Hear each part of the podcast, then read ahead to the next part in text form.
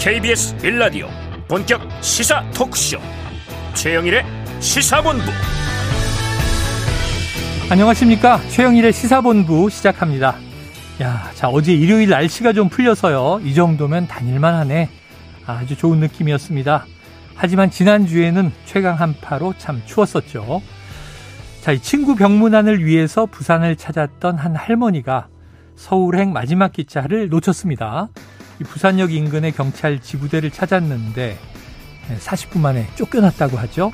자, 팔을 잡고 밖으로 내몰고 문을 잠갔다고 하는데요. 자, 할머니는 지나던 차를 얻어 타고 3km 떨어진 다른 경찰서를 찾았는데 여기서는 담요와 난로도 주고 몸을 녹일 수 있었던 할머니는 첫 차로 서울로 올라왔다고 합니다. 자, 그리고 종로 경찰서에 가서요. 이 지구대 경찰들을 고소했습니다. 자, 이 쫓아낸 지구대 경찰들 할머니가 폭언을 해서 내보냈다 이런 입장도 나왔고 나중에는 사과문도 냈습니다만 자, 이 겨울에 종종 말씀드리죠. 우리에게 따뜻함이 필요합니다.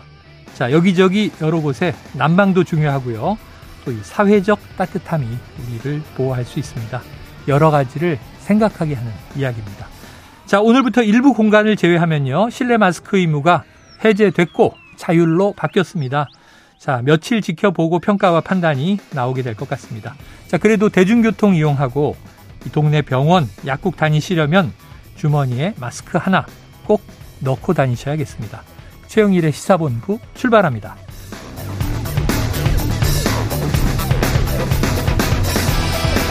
네, 1부에는요, 오늘의 핵심 뉴스를 한입에 정리해드리는 한입뉴스 기다리고 있고요.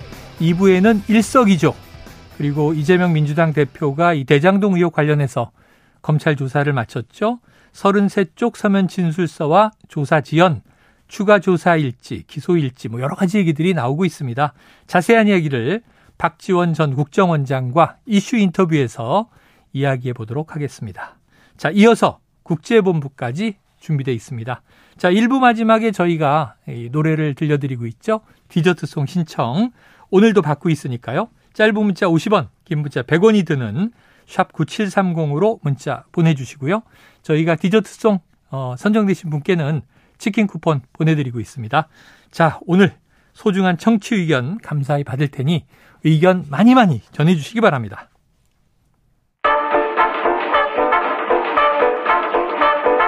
최영일의 시사본부 한입뉴스.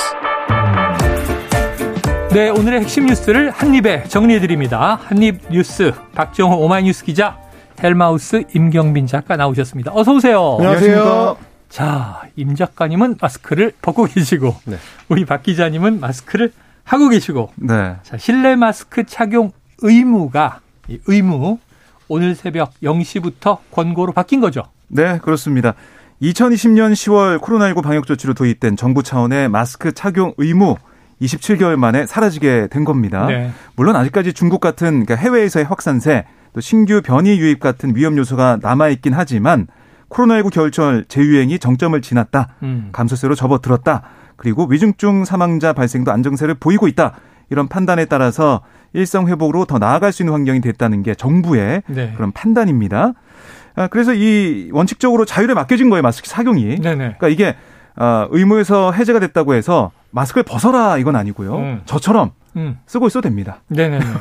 쓰고 있어서 뭐 이게 해가 되고 이런 건 아니기 때문에 어, 마음껏 쓰셔도 되고요. 음. 지금 자율적이기 때문에 대형마트, 백화점, 쇼핑몰 이런 다중이용 시설이나 학교, 유치원, 어린이집, 학원, 교육, 보육시설 등 대부분 장소에서 마스크를 벗을 수 있게 됐습니다. 네. 그리고 지하철 역사 그리고 버스 정류장, 공항 같은 대중교통을 타는 장소나 헬스장, 수영장 이런 운동시설, 경로당 등에서도 마스크를 꼭 쓰지 않아도 되는 상황입니다. 음. 그리고 지금 뭐 대신 의료기관과 약국, 감염 취약시설, 대중교통 감염 위험이 높은 일부 장소에서는 실내 마스크 착용 의무가 유지가 되는데요. 네. 그렇다고 하더라도 뭐 병원의 1인실이나 감염 취약시설의 사적 공간 등에서는 마스크를 쓰지 않아도 됩니다. 네, 그래요. 자, 앞으로 좀 지켜봐야겠어요. 그런데 이제 저는 고민이 이거예요. 지금 쓰고 있는데 네.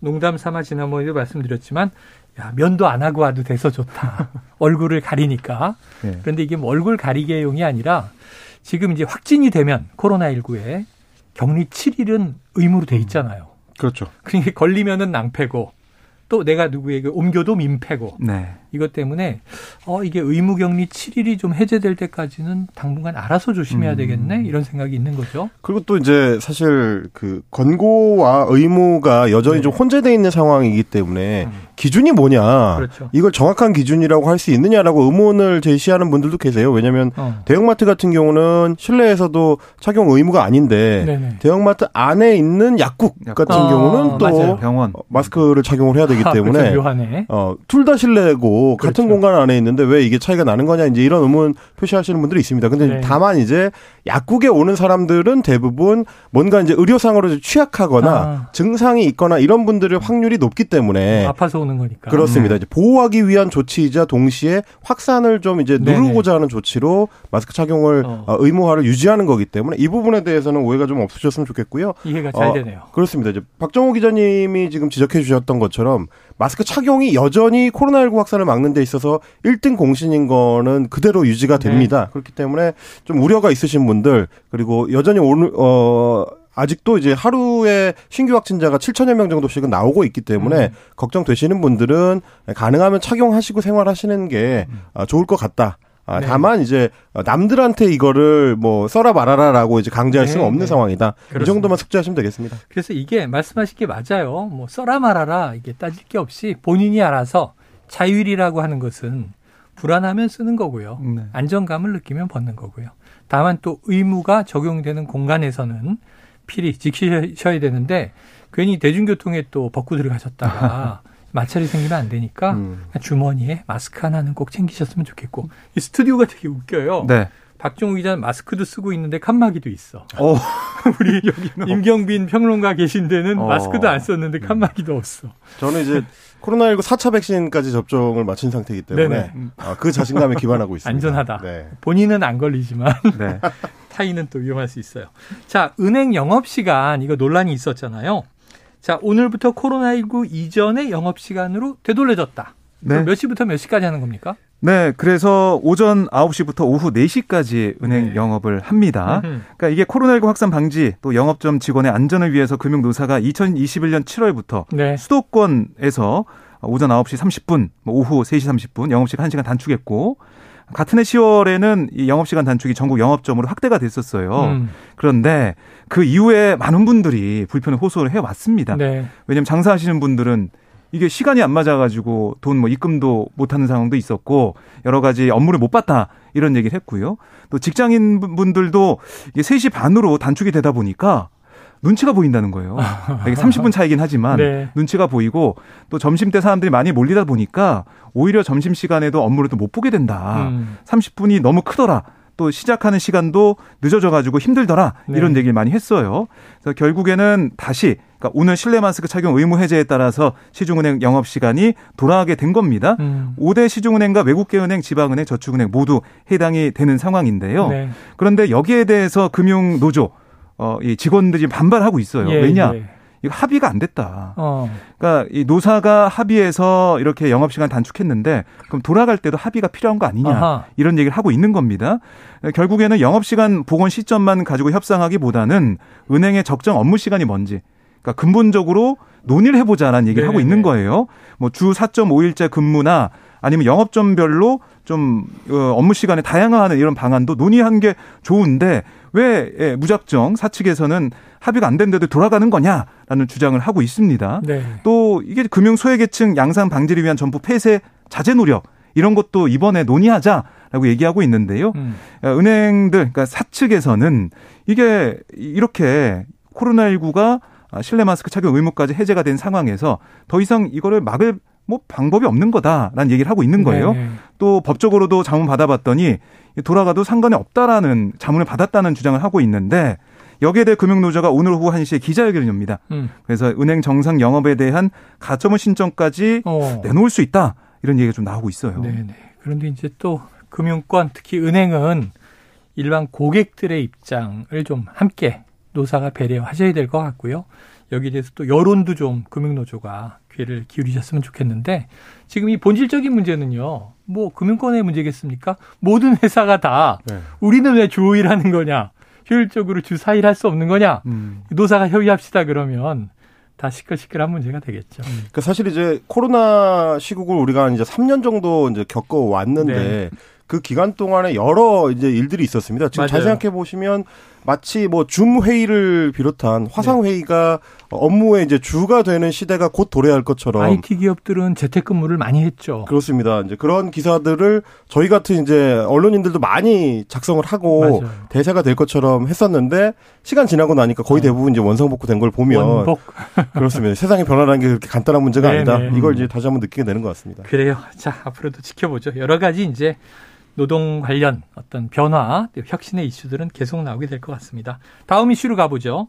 지난 토요일이었습니다. 자, 대장동 위례신도시 개발 사업 비리 의혹으로 검찰에 출석했던 이재명 대표. 자, 재소환 문제가 있었어요. 네. 12시간 반 만에 귀가를 했는데 검찰은 질문 다 못했다. 음. 추가 소환이 필요하다. 근데 추, 추가 소환에 응하지 않겠다. 또 밤샘 조사에도 응하지 않았다. 뭐 이런 보도들이 계속 있었어요. 신경전을 벌였는데 자 이재명 대표의 입장이 나왔네요. 네, 오늘 오전에 이재명 대표가 기자 간담회를 했습니다. 네. 아, 여기서 검찰의 추가 소환 이 조사 요구에 대해서 어, 가겠다. 나오라고 하니까 오, 또 가겠다. 추가 소환에 응하겠다. 그렇습니다. 아, 그러면서 여러 가지 얘기를 했는데요.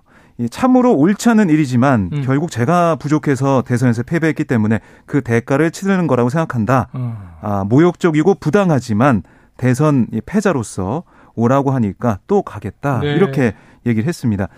아, 이게 사실은 민주당 쪽 취재를 해보면은 추가 소환 굳이 응할 필요가 있겠느냐 음. 이런 얘기를 많이 했었고 네. 그다음에 조사 당일에도 아니 이렇게 다 조사할 거 조사한 상황이고 일부러 좀 시간을 더 걸리게끔 똑같은 음. 질문 또 하고 또 자료 또 보여주고 이런 식으로 지연을 했다는 게 민주당의 주장이었는데 네네.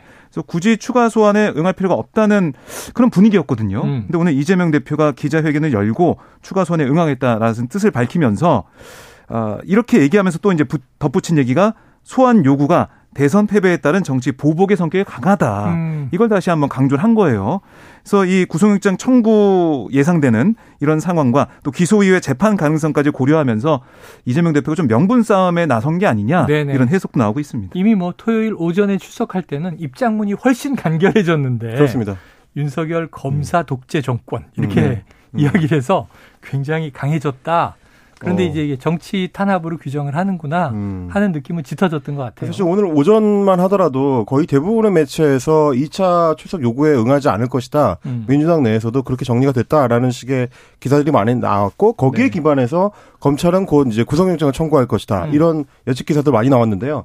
어, 저 같은 경우는 이제 오늘 아침에 이제 다른 방송 나갔을 때 어, 그렇게 예단하기는 좀 이르다. 어. 왜냐하면 민주당 내에서 이번 사안을 어떻게 평가하느냐에 따라서 결과가 달라질 수 있다. 음. 실제로 이재명 대표가 추가 소환에도 응할 가능성이 제로는 아니다라고 예, 언급을 했었는데 어, 본인의 해안이 맞았다. 그러니까 왜 그러냐면 아침에 예언한 게 지금 맞았다는 얘기인 거죠? 뭐 사실 이제 정치 비평에 있어서 이제 그런 걸 이제 예언이라고 할 수 있는지는 잘 모르겠습니다만 예언이라는 말은 이제 네. 농담 삼아 하는 얘기죠. 그러니까 이제 상황을 이제 판단해 봤을 때 민주당 입장에서는 1차, 2차에 걸친 두 번의 검찰 출석이 정치적으로 나쁘지 않은 행보였다는 평가가 어. 많은 거거든요. 좀 생각해 보시면 저희가 이제 브리핑 시간에도 한번 그런 말씀을 드린 적이 있는데 2차 소환만 하더라도 일단 어 정치인들이 거의 이제 같이 가지 않았고 네. 그리고 변호인 대동한 그 간촐한 출석이 되다 보니까 음.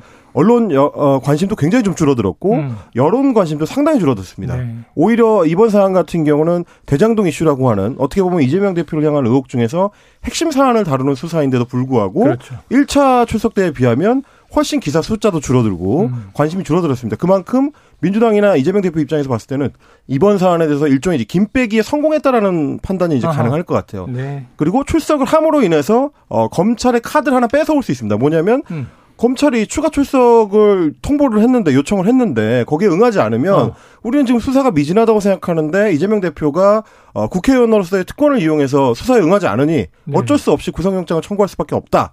라는 게 이제 검찰이 구축하려고 했던 논리의 한 축일 텐데 음. 그 카드를 뺏어버린 효과가 있습니다. 나는 부르는 대로 다 나갔다. 네. 내가 야당 대표로 어디 뭐 해외 도피를 할 것도 아니고 음. 검찰이 수사 요청을 하면 나가서 다 조사를 받았는데 무슨 명목을 가지고 나를 구속영장을 청구할 거냐라는 논지를 하나 더 세울 수 네. 있게 되는 거기 때문에 정적 효과 측면에서 봤을 때 이재명 대표가 아마 이번 추가 소환에 응하는 것도 그런 목적이 깔려 있는 걸로 보면 될 것 같습니다. 그래요. 김빼기 또는 뭐 명분 축적 여러 가지 이제 검찰과 지금 전략적인 이제 싸움을 벌이고 있는 것 같습니다. 자, 그런데 이제 토요일 조사 관련해서 나오는 보도들을 보면요. 대부분 이제 33쪽짜리 서면 진술을 제출했다는 거잖아요. 경찰은 100쪽 넘는 지금 질문지를 준비해 놓고 있었다는 거고. 음. 그럼 검찰은 계속 질문을 할 텐데 이재명 대표 측에서는 대부분 진술서로 가름하겠다.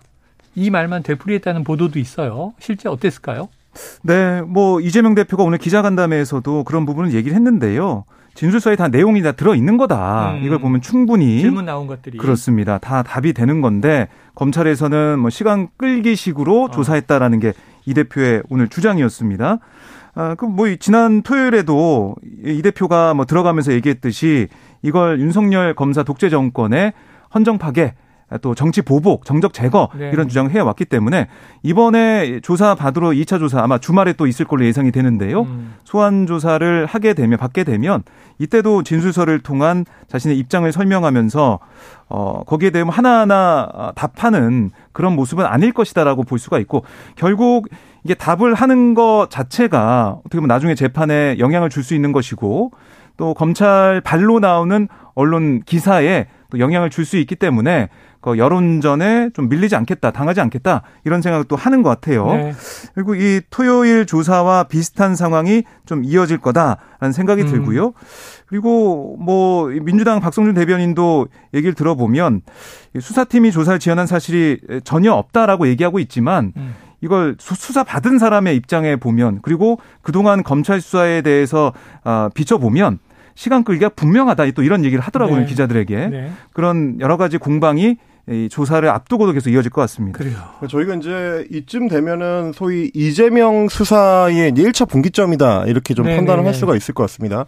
어, 지난번에 이제 성남 FC 관련한 소환 조사를 받았고 이번에 이제 대장동 위례 신도시 관련된 소환 조사를 받았고요. 네. 아마 이제 주말 어간쯤 해서 이제 2차 수, 소환 조사까지 받고 나면 검찰한테 남은 거는 이제 기소 여부에 대한 판단, 네. 영장 청구 여부 요 정도가 남을 텐데 최종 단계라는 얘기입니다. 그러면 지금쯤에 중간 평가를 해보자면 1년 4개월 전에 처음 문제 제기가 됐을 때 대장동을 통해서 어 개발 이익의 상당수를 혹시 이재명 대표가 편취하지 않았느냐. 그건 이제 뇌물과 관련된 음, 문제입니다. 근데 이번에 소환 조사한 검찰의 어떤 조사 내용들을 보면 뇌물과 관련해서는 조사조차 제대로 이루어지지 네. 않았거나 명목 안에 들어가 있지가 않았습니다. 배임 혐의였죠. 그렇습니다. 배임 혐의라는 건 결국 이제 성남시장으로 재직하던 시절에 성남시의 이익을 깎아서 그거를 이제 민간 사업자들이 음. 가져갈 수 있도록 방치하거나 혹은 조장한 거 아니냐 이제 이런 의혹인데 네. 그건 처음에 제기된 의혹하고는 상당히 좀 색깔이 달라지는 네. 거죠. 네, 네. 그러니까 대장동국 처음에 나오던 시절에는 뭐 천화동인 1호는 뭐 그분 것이라든지 네. 그러니까 구체적으로 뇌물이 어떻게 이재명 대표한테 흘러갔는지를 규명하려는 수사처럼 보였. 거였는데 700억 약속. 그렇습니다. 수사의 성격이 상당히 달라졌다. 그거는 어떻게 보면 이 사안에 대해서는 검찰이 이재명 대표에 대해서 깊이 들어가지는 네. 못했다. 특히 뭐 유동규 전 본부장이나 남욱 변호사를 비롯한 어 증언자들이 올 어, 지난해 연말 전후해 가지고 증언을 바꿨을 네. 때 이걸 뒷받침할 수 있는 충분한 근거를 어, 검찰이 마련했느냐 의문이 많았는데 아직까지는 확인이 안 되고 있다. 특히 김만배 씨 같이 이제 즉 직접 증언자들이 증언을 바꾸지 않으면서 거기에 상당히 애를 먹고 있는 게 아닌가라는 어, 평가를 해볼 수밖에 없을 것 같고요. 네. 그러다 보니까 이제 민주당에서는 이렇게 좀 더 적극적으로 나가면서 공세로 전환하려는 움직임을 보인다. 음. 이렇게 좀 평가를 해볼 수 있을 것 같습니다. 자, 지금 12시 39분을 넘은 시간입니다. 월요일인데요. 점심시간 교통 상황을 알아보고 이슈들을 이어가도록 하겠습니다. 교통정보센터에 임초희 리포터 나와주세요. 네, 이 시각 교통정보입니다. 1시간 사이로 교통량은 많이 줄었고요. 돌발 상황으로 밀리고 있습니다. 서울 시내 강변북로 구리 쪽 원효대교부터 동작대교까지 밀리고요. 좀 더 지나 한남대교 부근 1차로에 있는 고장난 차 처리 작업이 안 되고 있습니다. 조심해서 지내시고요. 고속도로는 영동고속도로 강릉 방향으로 반월터널 부근에서 동군포까지 정체가 평소보다 심합니다. 부곡 3차로에는 2시간 가까이 고장난 화물차가 서 있고요. 반대 인천 방향은 북수원부터 부곡까지 차가 많습니다. 논산 천안고속도로 천안 쪽은 남풍세에서 사고 있었습니다. 뒤로 3, 4km 구간 정체 남아 있고요. 반대 논산 방향은 차량 터널 가기 전 1차로에 버스 관련 사고 발생했는데요. 호정 1교부터 정체가 극심합니다. 청주 영덕고속도로 청주 방향은 속리산 휴게소 부근에서 화물차 관련 추돌 사고 났습니다. 2차로와 갓길 막고 처리 중이고요. 부근 정체가 심합니다. KBS 교통정보센터에서 임초희였습니다.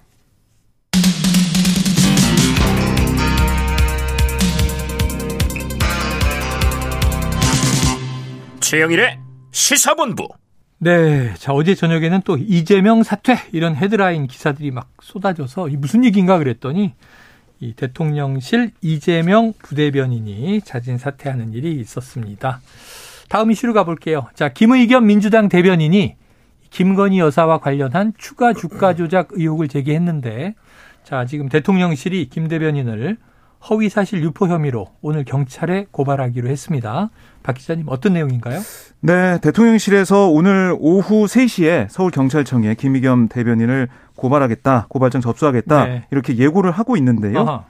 그러니까 이게 김건희 여사, 윤석열 대통령 부인 김건희 여사에 대해서 추가 주가 조작 의혹을 제기한 네. 거기에 대해서 명예훼손 혐의로 고발한다는 겁니다. 예. 그러니까 대통령실 얘기를 들어보면 누가 언제 어떤 수법으로 주가 조작을 했고 어떤 관여가 됐는지 음. 여기에 대한 최소한의 사실관계도 없는 상태에서 대통령 배우자의 주가 조작 혐의가 드러났다. 이런 단정적인 가짜 뉴스를 네. 반복 공표한 이게 좀 악의적이고 오히려 국민의 알 권리를 침해한다라고 얘기를 했어요. 음. 그러면서 뭐 지난번에 언급이 됐었던 우리 기술 종목이 작전주다. 이 김희겸 대변인의 주장 이거 전혀 근거 없다라고 대통령실 주장을 했고요. 또 금융감독원에서 고발되거나 수사된 적도 없고 재판 중이지도 않다. 심지어 관련 재판에서 증인이 주가 관리 사실을 부정하는 증언을 했지 않았느냐. 라고 얘기하면서 아, 이 반복해서 허위 사실을 유포하고 또 고발 환영 이렇게 운운하는 그러니까 조롱하는 것은 허허. 2차 가해로서 묵과하기 어렵다라고 대통령실은 강조했습니다. 김의겸 대변인은 고발 환영 이게 무슨 네. 얘기예요? 어, 김은겸 대변인은 오히려 김 여사를 제대로 조사할 기회다. 아. 이번 고발이 계기가 될 거다. 네네. 이제 이런 의미에서 환영한다고 맞받은 겁니다. 음. 어, 이게 이제 김의겸 대변인이 말하자면 허위 사실을 통해서 명예를 훼손했는지 여부를 따져 보려면 네네. 실제로 어, 김건희 여사가 이제 도이치모터스라든지 우리기술 같은 네네. 관련 주식들의 이제 주가 조작 정황에 관여한 사실이 있느냐. 이게 허위 사실인지 아닌지를 그렇습니다. 사실 여부를 네. 따져봐야 되니까 결국 이제 본인을 향한 고발 자체 가 아, 김건희 여사를 향한 이제 사실 규명의 하나의 단서가 될 거다. 네. 이렇게 이제 주장을 하는 겁니다. 음. 그러면서 이제 김건희 특검을 어, 여당과 대통령실이 받아야 된다. 이렇게 또 요구를 하고 있는 상황이라서 음. 어, 이게 이제 실제로 어떻게 진행이 될지 그리고 지금 민주당 내에서는 2월 안에 이제 김건희 특검법을 발의하겠다라는 움직임들이 네. 구체적으로 있기 때문에 관련해 가지고 이제 어떤 그 정치적 효과들이 발생을 할지를 좀 같이 좀 보셔야 될 것 같습니다. 다만 좀 비평하는 입장에서 봤을 때 대통령실의 이번 대응이 실익이 있을까 싶은 네네. 의문은 좀 있습니다. 뭐 아까 2차 가해까지 얘기를 했는데 어 대통령 친인척의 이제 비리 의혹에 대해서 야당 대변인이 제기하는 문제가 2차 가해라고 성격 규정을 받을 수 있는 네. 내용이냐. 일단 이게 이제 국민들이 보시기엔 좀 의문일 것 같고요. 그리고 또 하나는 지금 이 사안들이 공판 과정에서 그러니까 재판이 진행되는 과정에서 제기된 사실관계에 바탕해 가지고 이제 뉴스타파라든지 일요신문 같은 매체들이 보도한 내용에 기반하고 음. 있거든요. 그러니까 김희겸 대변인이 뭐 지난번 청담동 술자리 사건이나 이런 것처럼 본인이 따로 취재해 가지고 그걸 가지고 이제 얘기하는 게 네. 아니고 어 원래 있던 내용을 재판을 통해서 사실이 좀 드러난 거 그거에 기반해서 왜 김건희 여사는 수사가 제대로 진행되지 않느냐 이런 의문 제기를 한 거기 때문에 음. 성격이 다소 다르다. 그러면 이게 자칫하면 대통령실에서 기대하는 효과보다는 오히려 사안을 더 좀 키우는 일이 될 수도 있다. 여론 네. 주목도를 높이고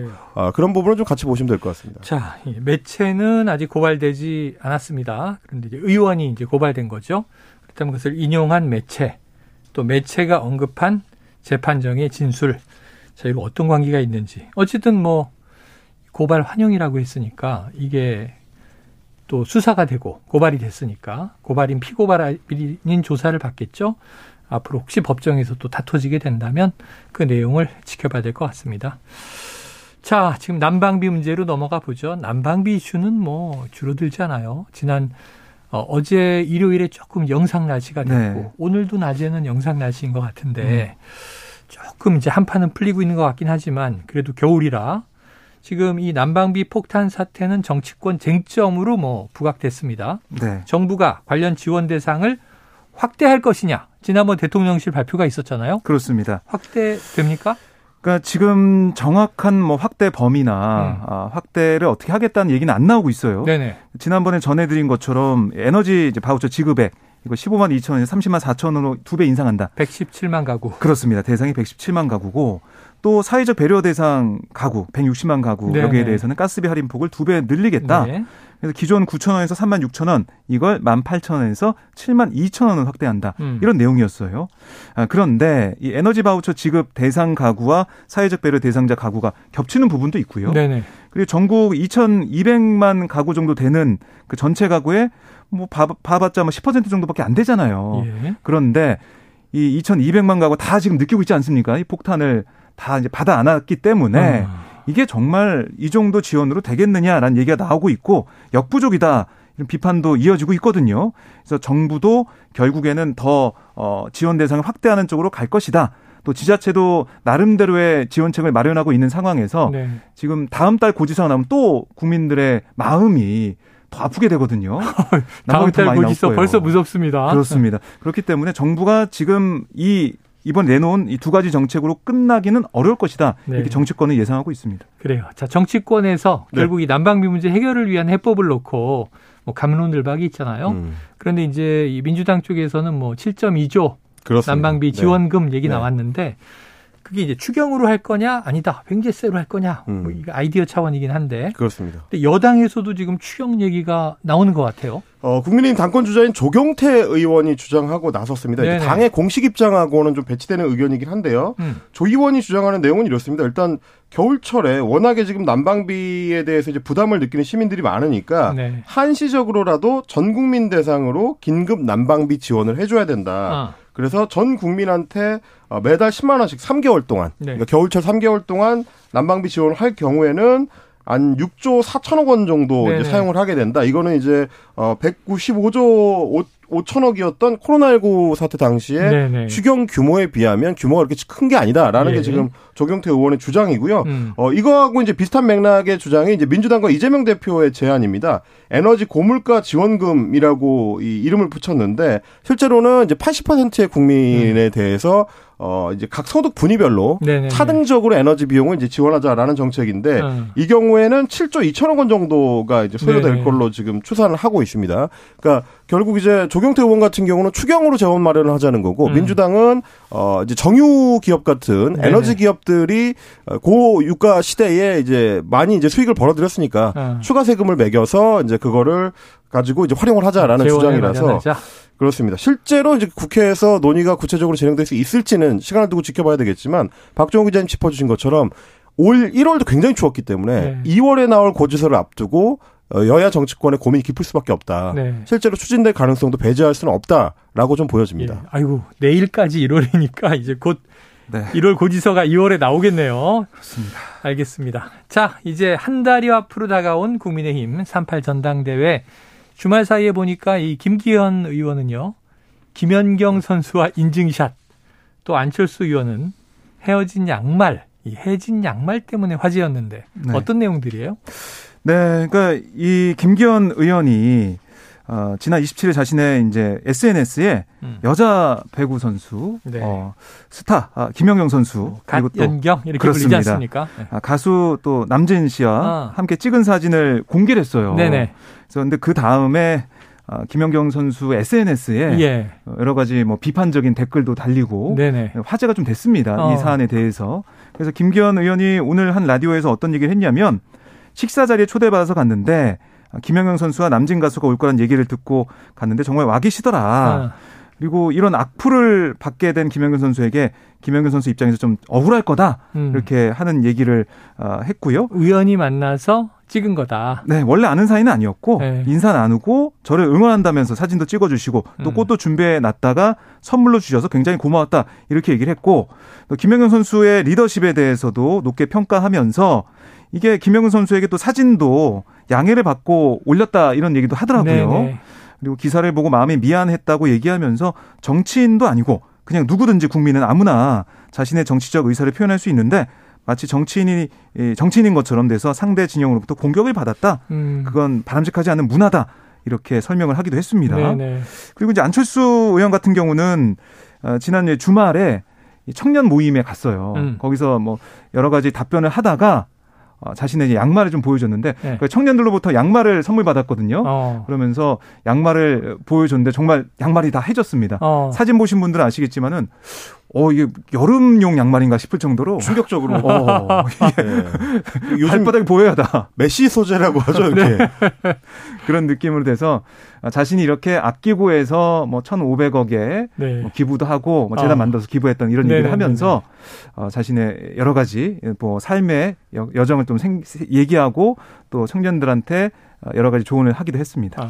근데 지금 이제 그 여당 전당대회 보면 지금 저희 이제 유튜브로 보시는 분들은 안철수 의원의 양말을 지금 보실 수가 있는데 아, 그래요. 사실 김기현 의원이나 안철수 의원이나 지금 지난 주말 행보는 둘 다 청년층을 향한 거였습니다. 네네네. 네, 네. 어, 지금 이준석 전 대표 이후로 아. 청년층 특히 당내 새로 들어온 당원들 중에서 이제 젊은 사람들을 위한 어떤 그 마음을 움직이는 정신이 없다 이런 평가가 많기 때문에 이번 전당대회를 앞두고 이제 본인이 그런 역할을 하겠다라고 강조를 하는 행사들이었는데 행사의 내용이 과연 아. 2030 청년들한테 가닿을 만한 내용인지는 김기현 의원이나 안철수 의원이나 둘 다 좀 반성이 필요한 것 같아요. 같아요. 네. 지금 안철수 의원처럼 해진 양말을 들어 보이면서 모으고 모아서 1,500억을 기부했다고 하는데 아. 모으고 모아서 1,500억을 모을 수가 있나요? 현실적으로? 이거는 사실 뭐 말이 앞뒤가 맞는 그 얘기는 아니에요. 20, 2030 세대가 너무 절박하게. 그러니까요. 양말 아껴서 1,500원 모을 수는 없는 거고. 네. 김경호 의원 같은 경우도 이제 주말에 그 출정식에 8,000명이 모였다고 굉장히 강조를 하던데 음. 옛날식의 이제 사람 네. 동원하는 방식의 그런 어떤 예, 정당 행사에 네. 젊은 층이 호응하지는 않을 것 같고 좀 네. 젊은 움직임에 걸맞는 이 행보가 필요하다. 이렇게 아, 갑자기 자괴감을 느낍니다. 전 겨울에도 양말을 잘 신지 않는데 네. 저는 그럼 한 2천 원 모았어야 되는데 내 돈 다 어디가 있나 지금 이런 생각이 드네요. 자, 자 최근 다양한 이슈로 이 갈등의 모습만을 어쨌든 보이고 있는 여야 지금 사실은 대통령과 야당 대표의 뭐 회동 한 번 없었죠. 근데 오늘 오전에 여야 의원 104명이요. 초당적 정치개혁 의원 모임을 출범시켰다고 합니다. 박 기자님. 네. 이제 좀 정쟁을 넘어서서 여야 의원이 정책에 머리를 모을 수 있을까요? 네, 지금 뭐 토대는 마련됐다라고 볼 수가 있겠습니다. 네. 왜냐하면 여야 의원들이 함께 참여하는 그런 모임이 시작이 됐고요. 정치 개혁을 위한 분야별 의견을 수렴하고 국민 공감대를 얻기 위한 활동을 해 나가겠다. 음. 그러니까 공직선거법 개정 관련 공론회장을 제공한다 이런 얘기를 했고 네. 오늘 이 출범식에 정진석 국민의힘 비상대책위원장 어. 또 이재명 민주당 대표도 참석을 어, 했어요. 어, 그래요. 김주명 국회의장도 참석해서 축사를 했었는데 어떤 결과가 나올지 모르겠지만 그걸 떠나서 여야가 이렇게 의원들이 모여서 함께 뭔가 네네네. 논의하는 것 자체가 어, 너무 보기 좋습니다. 다른 장에선 싸우더라도 네. 여기서만은 또 좀 다른 본연의 정치의 본질로 돌아가는 모습을 조금 찾으면 좋겠다는 아주 작은 희망을 가져봅니다. 자, 오늘 한입뉴스 여기서 정리하죠. 박정호 기자, 임경빈 평론가, 수고하셨습니다. 고맙습니다. 고맙습니다. 자, 오늘의 디저트송은요, 청취자 2123님. 야, 선곡이 너무 딱입니다. 만 3년 만에 공식적인 마스크 착용 의무 해제라니 만감이 교차하네요. 2020년 2월 이전의 세계로 다시 간다니 설레이기도 하고 걱정도 됩니다. 소녀시대의 다시 만난 세계 신청하셨습니다. 노래 듣고요. 입으로 돌아오겠습니다.